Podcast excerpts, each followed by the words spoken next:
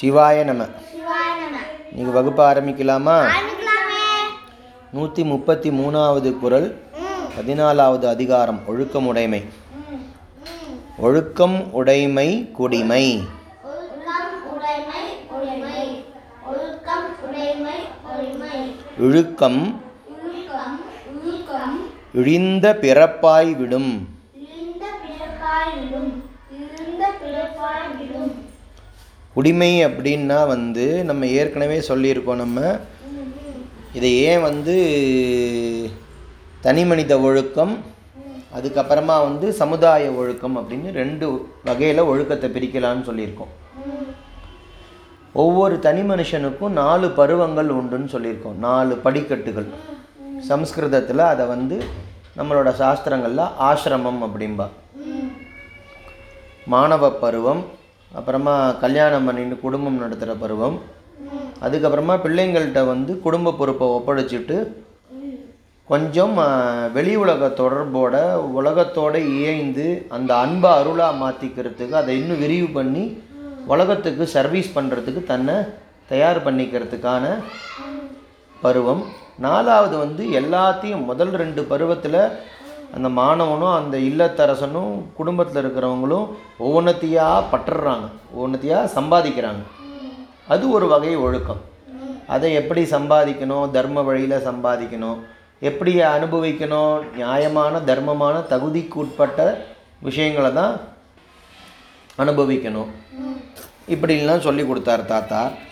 அதை எப்படி இப்போ வந்து அதுக்கப்புறமா சம்பாதிச்சதை இப்போது நான் யாருக்கும் கொடுக்காம சாப்பிட்டுன்னு இருந்தேன். அப்புறமா கல்யாணம் ஆனதுக்கு அப்புறமா என் ஒய்ஃப் எங்கிட்டேருந்து எதையான எடுத்து சாப்பிட்டா எனக்கு கோபம் வர்றதில்ல.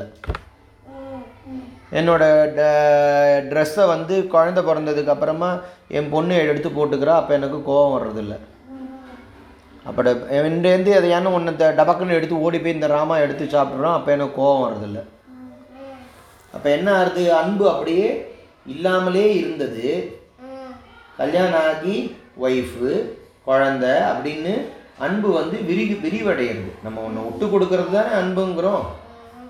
நம்ம ஒருத்தரை ஒன்று பண்ணினா நம்மளுக்கு கோபம் வராது. நம்மளுக்கு பிடிச்ச பிடிக்காத வேலை அவங்க பண்ணுறாங்க என்னோட சாப்பாடை எடுத்துடுறாங்க என் ட்ரெஸ்ஸை எடுத்துடுறாங்க என் பொருளை இடத்த மாற்றி வச்சிடுறாங்க. அப்போல்லாம் நம்ம வந்து விட்டு கொடுக்குறோம் நம்ம. எல்லாருக்கிட்டையும் விட்டு கொடுக்குறதில்ல. அப்போ என்ன ஆகிடுறது அங்கே வந்து அன்பு வந்து ஜாஸ்தி ஆகிட்டே போகிறது அதை தான் நம்ம வந்து ஒத்துக்கிறோம். இந்த வானப்பிரஸ்தர்களுக்கும் சன்னியாசிகளுக்கும் அந்த அன்பு வந்து அருளா மாதிரி மாறி இன்னும் கொஞ்சம் விரிவடைஞ்சு போயிடும். அவங்க பக்கத்தாத்தில் ஏதாவது குழந்தைங்க பசிக்கிறது அப்படின்னா கூட சாப்பாடு கொடுப்பாங்க. யாருக்கான ட்ரெஸ் இல்லாமல் கஷ்டப்படுறத பார்த்தாங்கன்னா அவங்களுக்கு கொடுக்கலாம்னு கொடுப்பாங்க. யாருக்கானும் சாப்பாடுக்கு கஷ்டப்படுறாங்க இல்லை வேறு ஏதோ வேலைக்கு கேட்குறாங்கன்னா வந்து நம்மக்கிட்டேயே நம்ம என்னோட பையன்கிட்டயே வந்து நானே சொல்லுவேன் டேய் அவனுக்கு ஏதோ வேலை இல்லாமல் அந்த குடும்பத்தில் கஷ்டப்படுறாங்கடா. நல்ல குடும்பம் அவங்களுக்கு ஏதாவது ஹெல்ப் பண்ணு அப்படின்னு. அப்போ அந்த அன்பு என்ன ஆகிடுறது அருளாக விரிவடைஞ்சிடுறது அப்போ என்ன பண்ணுறோம் நம்ம ஒவ்வொன்றத்தையாக பிறந்ததுலேருந்து கல்யாணம் ஆகி நம்ம குழந்தைங்களுக்குன்னு நம்ம என்னென்னத்தெல்லாம் சேர்த்து வச்சோமோ அதுலையாம் துறக்கிற ஒவ்வொன்றத்தையாக அதில் இருக்கிற ஆசைகளை பற்றுகளை விடுறதுக்கான முயற்சிகளில் நம்ம அதுவும் அன்பு தான் ஆனால் ரொம்ப மேம்பட்ட அன்பு அருள்ங்கிற பேரில். அதை நம்ம பண்ணிட்டு இருக்கோம் இந்த மாதிரி வந்து ஒவ்வொரு மனுஷனுக்கும் நாலு வாழ்க்கை பருவங்களை வச்சார். பிரம்மச்சாரிக்கான ஒழுக்கங்கள் தனிப்பட்டது. அவன் வந்து சாப்பிட ரொம்ப நேரம் உட்காந்து சாப்பிடக்கூடாது. இந்த அப்படியே அலங்காரத்தில் ஆசைப்படக்கூடாது. இந்த டான்ஸு இந்த மாதிரி பொழுதுபோக்கு அம்சங்களில் சினிமாவில் வந்து ஆசையை செலுத்தக்கூடாது. ந சுகம் ந நித்ரா. படிக்கிற குழந்தைக்கு வந்து சுகமே கிடையாது. அவன் வந்து தூக்கத்தில் ஆசையை செலுத்தக்கூடாது. காலம்பரை என்னது அதிகாலையில் ஏழு பல் துளக்கு வரிசையாக டைம் டேபிள் போட்டு வச்சிருக்கான் அவனுக்கு. அது எல்லாத்தையும் வந்து கிரகஸ்தன் பண்ணுறதில்ல அவனுக்குன்னு வேற செட் ஆஃப் ரூல்ஸ் போட்டு வச்சுருக்காங்க. அதே மாதிரி வானப்பிரஸ்தர்கள்னு சொன்னோம் இல்லையா மூணாவது படிக்கட்டில் இருக்கிறவங்க. பிள்ளைங்கள்ட்ட குடும்ப பொறுப்பை ஒப்படைச்சிட்டு சமுதாய பார்வையில் தங்களோட அன்பை அருளா விரிவுபடுத்த தொடங்கி இருக்கிறவங்க அவங்களுக்கு இருக்கிற- ரூல்ஸ் வேறன்னு சொல்லியிருக்கோம்? அது இது எல்லாமே வந்து இந்த நாலுமே வந்து தனி மனித ஒழுக்கம். இவன் வந்து வீட்டுக்குள்ளே இருந்து எல்லாருக்கும் மிச்சம் மூணு பேரோட சாப்பாட்டு தேவைகளையும் இவன் தான் பூர்த்தி பண்ணணும்னு கிரகஸ்தனுக்கு தர்மம் சொல்லியிருக்கார் வள்ளுவர் தாத்தா. ஆனால் துறவி என்ன பண்ணுறார் அவர் வீட்டையே விட்டுவிட்டு தன்னோட சொத்து சொகம் பொண்டாட்டி பிள்ளைங்க எல்லாத்தையும் விட்டுவிட்டு என்னால் இந்த மக்களுக்கு போய் நான் சர்வீஸ் பண்ண போகிறேன் இந்த மண்ணுக்கு நான் தொண்டு செய்ய போகிறேன் இந்த மக்களுக்கு நல்லது சொல்ல போகிறேன் எல்லாரையும் படிக்க வைக்க போகிறேன் உண்மையை ச எல்லாரும் உபதேசம் பண்ண போகிறேன் அப்படின்னு அவர் கிளம்பிடுறார். அவங்களுக்கு இருக்கிற ரூல்ஸு வேறு. இப்போ சாதுர்மாசியம்னு நடந்துன்னு நடந்துட்டுருக்கு. நாலு மாதங்கள் வந்து இந்த கிரகஸ்தன் வந்து டெய்லி வேலைக்கு போயிட்டு சம்பாதிச்சுன்னு வர்றான். பிரம்மச்சாரி டெய்லி படிச்சுவிட்டு சாப்பாட்டுக்குன்னு நாலு இடத்துக்கு போயிட்டு வரான். இந்த சன்னியாசிகள் இந்த நாலு மாதமும் மழை காலங்கிறதுனால சின்ன பூச்சிகள் உயிர்களுக்கு கூட இந்த மழை காலத்தில் தீங்கு வந்துடக்கூடாதுன்னு அவங்க எங்கேயும் அலையாமல் ஒரே இடத்துல நாலு மாதம் உக்காந்துட்டு இருப்பாங்க. அது அவங்களுக்கான ஒழுக்கம் தர்மம். இதை ஒருத்தருக்குள்ள பண்ணதை இன்னொருத்தருக்கு கொண்டு போய் அப்ளை பண்ண முடியாது. சரியா? இது எல்லா மனுஷங்களுக்கும் தனி மனித வாழ்க்கையில் பொருந்தும். அதே மாதிரி சமுதாய ஒழுக்கம்னு சமுதாயத்தில் மக்கள் வந்து எந்த நாட்டுக்கு போனீங்கன்னாலும் நாலு வகையில் மக்களை பிரித்து வச்சுருப்பாங்க. அது இயற்கையாக இயல்பாக அமைஞ்சது. சரியா? படிப்புலேயே கான்சென்ட்ரேட் பண்ணி ஆராய்ச்சி கல்வி பணியில் வந்து கான்ட்ரிபியூட் பண்ணி அந்த அந்த மாதிரிலாம் ராக்கெட்டுக்கு டிசைன் போட்டு தர்றது கம்ப்யூட்டருக்கு டிசைன் போட்டு தர்றது வீட்டுக்கு டிசைன் போட்டு தர்றது கார் காருக்கு ஏரோப்ளைனுக்கெலாம் டிசைன் போட்டு தர்றது. இந்த மாதிரிலாம் வந்து எஜுகேஷனில் கான்சென்ட்ரேட் பண்ணின்னு இருக்கிறவங்க உடம்பு உழைப்பு அதிகமாக இருக்காது. அவங்கள வந்து பிராமணர்கள் மூளையை யூஸ் பண்ணி வேலை செய்கிறவங்க அப்படின்னு சொல்கிறோம் அவங்கள ஒரு படிக்கட்டில் வச்சுருக்கோம். அதே மாதிரி இன்னொரு படிக்கட்டில் அவங்க கொடுக்குற ஐடியாஸ் எல்லாம் வாங்கிட்டு இந்த நாட்டையும் நான் நிர்வாகம் பண்ணிட்டு நாட்டோட உள் பிரச்சனைகள் இருக்கு இல்லையா? சண்டை கிண்டை வந்துடாமல் எல்லாருக்கும் எல்லா பொருளும் சாப்பாடு தங்குற இடம் துணி எல்லாம் கிடச்சின்னு இருக்கா பயம் இல்லாமல் இருக்காங்களா மக்கள்? பாதுகாப்போடு இருக்காங்களா? உள்ளுக்குள்ளே சண்டை வந்துடாமல் இருக்கா? வெளிநாட்டிலேருந்து நம்மளுக்குள்ளே சண்டை வந்துடாமல் இருக்கா? ஏற்றுமதி இறக்குமதி எல்லாம் ஒழுங்காக ஒழுங்காக வந்துன்னு இருக்கா இதெல்லாம் சென்ன ரோடெல்லாம் இருக்கா? லைட் இருக்கா? தண்ணி இருக்கா? இதெல்லாம் பண்ணணும் அப்படின்னா இதுக்கு தேவையான காசு நம்ம வாங்கிட்டு இருக்கோமா ஒழுங்காக யாரான இன்னும் தர வேண்டி இருக்கா பாக்கி? இதெல்லாம் நிர்வாகம் பண்ணுறது அரசுத்துறை. ராஜாக்கள் அதை வந்து நம்ம வர்ணம்னு சொல்லுவோம் க்ஷத்ரியன்னு சொல்லுவோம் நம்ம. ஓகேயா? படை வீரர்கள் அரசியல்வாதிகள் இவங்கெல்லாம் அதில் இருக்காங்க. மூணாவது கேட்டகரி தான் வந்து இந்த வைசியர்கள் அப்படிங்கிற பிஸ்னஸ் பீப்புள் அவங்க வந்து உற்பத்தியாளர்கள் எங்கெங்கேயோ உற்பத்தி பண்ணுறாங்கல்ல நெல் ஒருத்தன் உற்பத்தி பண்ணுறான் கோதுமை ஒருத்தன் உற்பத்தி பண்ணுறான் ஒருத்தன் வந்து எனக்கு செருப்பு தைக்க தெரியுங்கிறான். எனக்கு வந்து காரை வந்து எல்லா பார்ட்ஸையும் கொடுத்தீங்கன்னா நான் அது எல்லாத்தையும் சேர்த்து அசெம்பிள் பண்ணி கொடுப்பேங்கிறான். சேர்த்து சேர்த்து காராக மாற்றி கொடுக்கறது. கம்ப்யூட்டரில் எல்லா பார்ட்டையும் கொடுத்தீங்கன்னா நான் அதை கம்ப்யூட்டராக பண்ணி கொடுத்துருவேன் அப்படிங்கிறான். எனக்கு அந்த பார்ட்ஸை சைக்கிளாக பண்ணி கொடுப்பேங்கிறான். இந்த மாதிரி தொழிலாளர்கள்னு ஒரு கேட்டகரி இருக்குது அவங்க அவங்களுக்கான அதை பண்ணிகிட்டே இருப்பாங்க. அவங்கள்ட்டேருந்து அதை வாங்கி அதை வேறு வேறு இடத்துல கொண்டு போய் எங்கேருந்து கொண்டு போய் எங்கே விற்றா நிறையா காசு கிடைக்கும்? அதுலேருந்து கொஞ்சம் காசுக்கு அடுத்து கவர்மெண்ட்டுக்கு கொடுக்கணும். இந்த மாதிரி நாலு பிரிவுகள் இருக்குது இதை வர்ணங்கள்னு சொல்கிறோம் நம்ம. இதில் யார் வேணாலும் எந்த பிரிவுக்கு வேணாலும் போயிடலாம் வரலாம். அவங்களோட தொழில்னால அவங்களோட இன்ட்ரெஸ்ட்டை வச்சு. அது என்ன ஆகிடுது ஒரு காலத்தில் படித்தவங்களோட பையன் படித்தது இன்றைக்கி பார்க்குறோமே டாக்டர் பையன் டாக்டர் போலீஸ் பையன் போலீஸ் ஆர்மி பையன் ஆர்மி விவசாயி பையன் விவசாயி அந்த மாதிரி அவங்களுக்கு ஈஸியாக பிக்கப் பண்ணிக்கிறதுக்கு அவங்கவங்க அப்பா கிட்டேருந்து நகை நகை பண்ணுறவங்களோட பையன் ஈஸியாக நகையெல்லாம் டிசைன் டிசைனாக அவனுக்கு அந்த தொழில் ஈஸியாக வந்துடுறது. அது என்ன ஆகிடுது அவங்க அந்த பரம்பரையில் பிறந்திருந்தால் தான் அந்த வர்ணம் அப்படிங்கிற மாதிரி தப்பு அர்த்தம் ஆகிடுது அது ஈஸி அவ்வளோதான் மற்றபடி யார் வேணாலும் எந்த படிக்கட்டுக்கு வேணாலும் இந்த நாலு வர்ணங்களுக்குள்ளே மாறலாம். பிராமண க்ஷத்ரிய வைசிய சூத்ர. சரியா?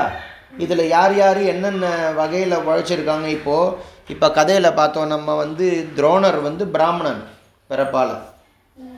ஆனால் அவர் சண்டை போடுறத பார்த்து பீஷ்மரை கூட பயங்கரமாக சண்டை போடுறார். இவர்கிட்ட சண்டை போட்டு யாருமே ஜெயிக்க முடியாது போல இருக்குது அப்படியே வைக்க கோ வைக்க போருக்கு நெருப்பு வைக்கிற மாதிரி நெருப்பு வைக்கிறார் போர்க்களத்தில். எல்லோரும் எரிஞ்சு பூச்சி மாதிரி சாம்பலாக போகிறாங்க அப்படின்னு அவர்கிட்டயே போய் நமஸ்காரம் பண்ணி தேவர்கள் முனிவர்கள் ரிஷிகள் எல்லாரும் இந்த உலகத்தோட நன்மையை கருதி நீங்கள் இந்த வில்லை கீழே வைக்கணும்.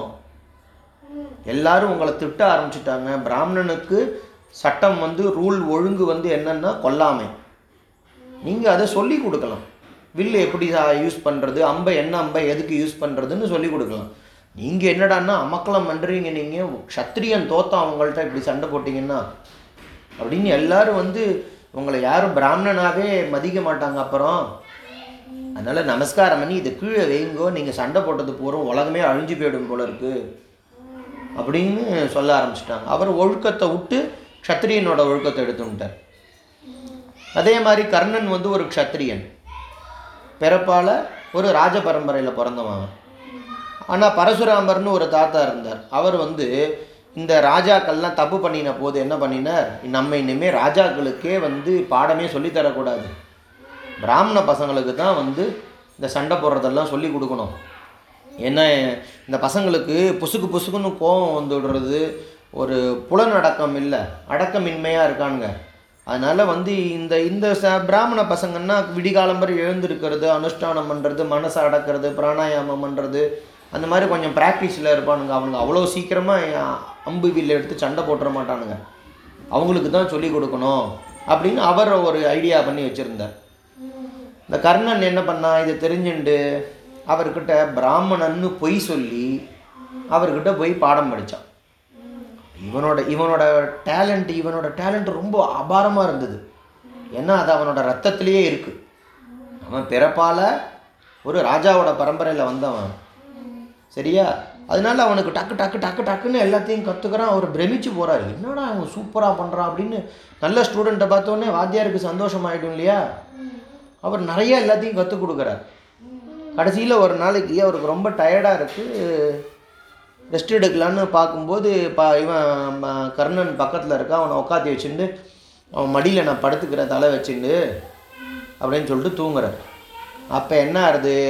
இந்திரன் வந்து இவனால் இவ்வளோ பலத்தை வச்சுருந்தான்னா நம்ம புள்ள அர்ஜுனன் இருக்கானே அவனுக்கு போர்க்களத்தில் ஆபத்து நிச்சயம். இவன் நிச்சயமாக துரியோதனம் பக்கம்தான் போய் சண்டை போடுவான் அவங்கள்ட்டையும் சேர்ந்துண்டு. நம்ம பிள்ளையை நம்ம காப்பாற்றணும் எப்படியான இந்த முனிவர் தாத்தா கிட்டேருந்து இவனுக்கு ஒரு சாபத்தை வாங்கி கொடுத்துடணுன்னு ஒரு வண்டு மாதிரி உருவத்தை எடுத்து இந்த கர்ணனோட தொடையில் போய் அப்படியே ஓட்டை போட்டு தொலைச்சிண்டு போகிறான் அப்படியே. இதுவே ஐயர் வீட்டு பிள்ளையா இருந்தால் கரப்பாம்பூச்சியை பார்த்தாலே ஓடுவான். மீனை பார்த்தா கரையை அதையோ தண்ணிக்குள்ளே மீன் இருக்குன்னு குளிக்காமலே கடையிலே படிக்கட்டே உட்காந்துருப்பான் இவன் க்ஷத்ரியன் இவன் இவ்வளோ கற்றுக் கொடுத்த குருவுக்கு நம்ம டிஸ்டர்ப் பண்ணிடக்கூடாதுன்னு அந்த வழியை பொறுத்துக்கிண்டு சிபி சக்கரவர்த்தி அப்படி தானே தோலை சீவி புறாவுக்கு இடையா ப- நம்ம சாப்பாடு கொடுக்குறேன். அந்த அந்த சதைக்கு பதிலாக உனக்கு சதை தானே வேணும் அப்படின்னு சொல்லிட்டு தன்னோட தோலை சீவி கொடுத்தேன். சதையை. இந்த மாதிரி க்ஷத்திரியர்களுக்கு மன உறுதி ரொம்ப ஜாஸ்தி பலம் ஜாஸ்தி. உடம்பை பற்றி அவங்க கவலைப்பட மாட்டாங்க. போர்க்களத்தில் உயிரை விட்டோன்னா சொர்க்கம் அப்படின்னு சொல்லிட்டு அது அவங்களோட ஒழுக்கம். அதனால் அதை கடைப்பிடிப்பாங்க. இவன் இந்த மாதிரி பண்ணின போது குபு குபு குபு குபுன்னு ரத்தம் வந்து என்னமோ ஜில்லுன்னு படுறதே சூடாக படுறதே என்னமோ பண்ணுறதேன்னு சொ- பிசு பிசுங்கிறதேன்னு அந்த தாத்தா குருவுக்கு டிஸ்டர்ப் ஆகக்கூடாதுன்னு இவன் பொறுத்துன்னு இருந்தான். அது தாத்தா டிஸ்டர்ப் ஆகி எழுந்துட்டார். அவர் இந்த திருக்குறள் மாதிரி நிறையா சாஸ்திரங்களை படித்தவர் நீ உண்மையை சொல்லு. சிஷியனுக்கு அடிபட்டிருக்கு ரத்தம் வருது அதெல்லாம் கவலைப்படுறது எல்லாம் பா அவர் முனிவர். அவர் நினச்சாருன்னா ரிஷிகள்னால் என்ன பவர்னு தெரியும் நம்மளுக்கு. சுவாமியோட மூச்சு காத்து வேதங்கள். இந்த வேதங்கள் எல்லாம் கண்டுபிடிச்சி நம்மளுக்கு கொடுத்ததே வந்து இந்த ரிஷிகள் தான். அவர் நினச்சாருன்னா ஒருத்தனை உண்டாக்குவார் ஒருத்தனை கொலை பண்ணுவார் என்ன வேணாலும் பண்ணுவார் அவங்க. அதனால் அதை பற்றிலாம் அவர் கவலைப்படல. நீ உண்மையை சொல்லு ஐயர் வீட்டு பையனாக இருந்தால் இப்படி வலியை தாங்க மாட்டான். நீ என்கிட்ட பொய் சொல்லி வந்து சேர்ந்துருக்க.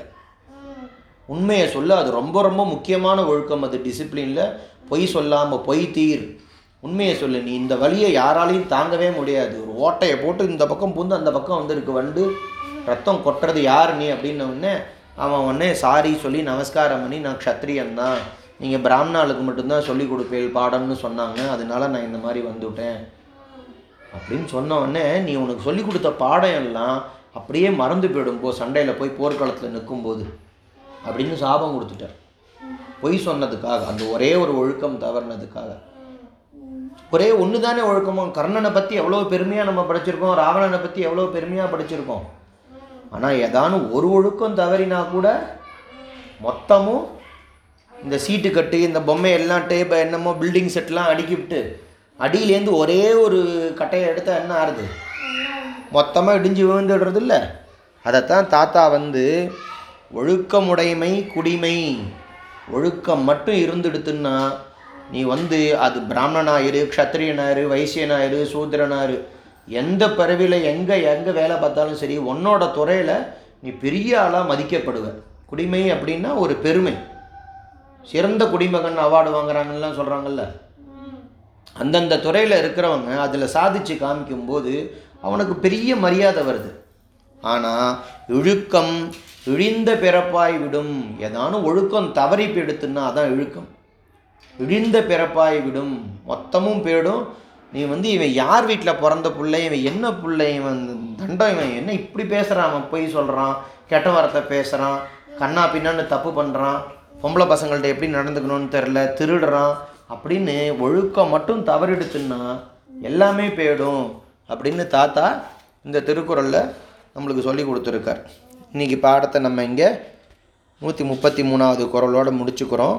ஒழுக்கம் உடைமை குடிமை இழுக்கம் இழிந்த பிறப்பாய் விடும். ஜெய் ஸ்ரீராம்.